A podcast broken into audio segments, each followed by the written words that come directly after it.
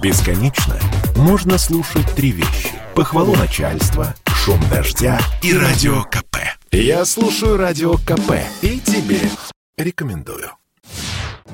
Сыр чаще всего крадут из магазинов, а еще колбасу, молочку и алкоголь. За прошлый год насчитали больше 260 тысяч краж. Примечательно, что в сравнении с 2020-м прирост составил более 90 тысяч. Такие данные удалось получить благодаря системе видеоаналитики, которая работает в торговых сетях десятков городов России. Так кто чаще всего крадет из магазинов? Радио КП рассказал председатель Ассоциации экспертов безопасности ритейла Константин Сергеев все от пионеров до пенсионеров. Конечно, безусловно, есть э, пласт, который можно выделить. Это наркозависимые люди. Также мы обращаем внимание и часто видим некий пласт молодежи, которая ворует именно на заказ различные группы в телеграм-каналах, которые позволяют им не только обмениваться какими-то практиками в своем этом комьюнити шоплифтеров, но и получать так называемые заказы. Отдельно еще хотелось бы отметить, что есть некий рост организованных этнических групп, которые специализируются на кражах. Развитие таких организованных групп, оно приносит значительные потери, когда э, мы их так называем маршрутники из одного магазина переезжают в другой и э, совершают хищение.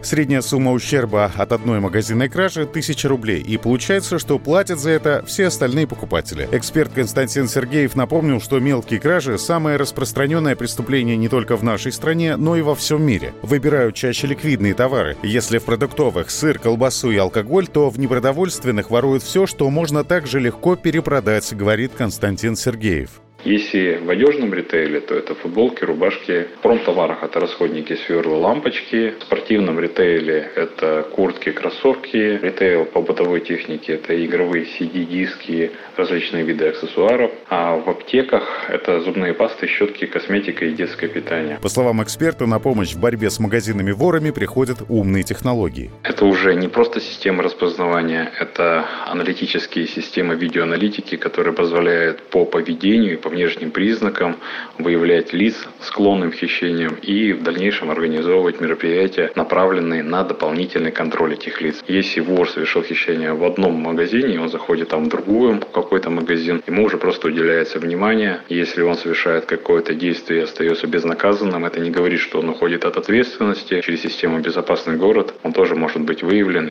Но главное, отмечают специалисты в области безопасности, нужно воспитывать в обществе нетерпимое отношение к таким преступлениям. Начать хотя бы с того, чтобы называть все своими именами. Не магазин и воришка, а самый настоящий вор. Александр Фадеев, Радио КП. Спорткп.ру о спорте, как о жизни.